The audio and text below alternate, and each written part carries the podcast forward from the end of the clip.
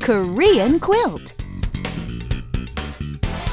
Hey everybody, welcome back to KQ. This is Anna. And this is Richard, and you're listening to the fattest, hippest, coolest, most fashionable Korean show on the air. Thank you, Richard. You're welcome. Okay, you know, sometimes I can't believe the phrases we teach and just how darn useful they are. Sing it, sister. You know.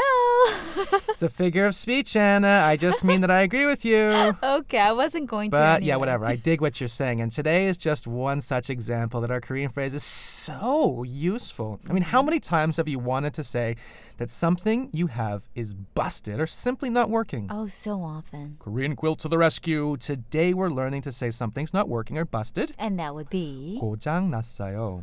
고장 났어요? You got it, baby. But let's try it a little slower so our listeners can hear it clearly. 고장났어요. 고장 났어요. Excellent. So all you have to do is attach any item to this sentence, and we now have the Korean way of saying that something's not working. For example, take television. Okay. Television's a great one because we can basically say TV in Korean. So my TV isn't working comes out as TV가 고장났어요. Or how about my cell phone isn't working? Cell phone in Korean is 핸드폰.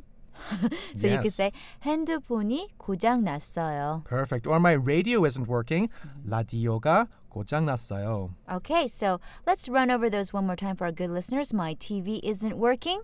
TV가 고장 났어요. My radio isn't working. 라디오가 고장났어요. My cell phone isn't working. 핸드폰이 고장 났어요. Easy as pie, right? That's right. We'll see you Okay. tomorrow. Bye-bye.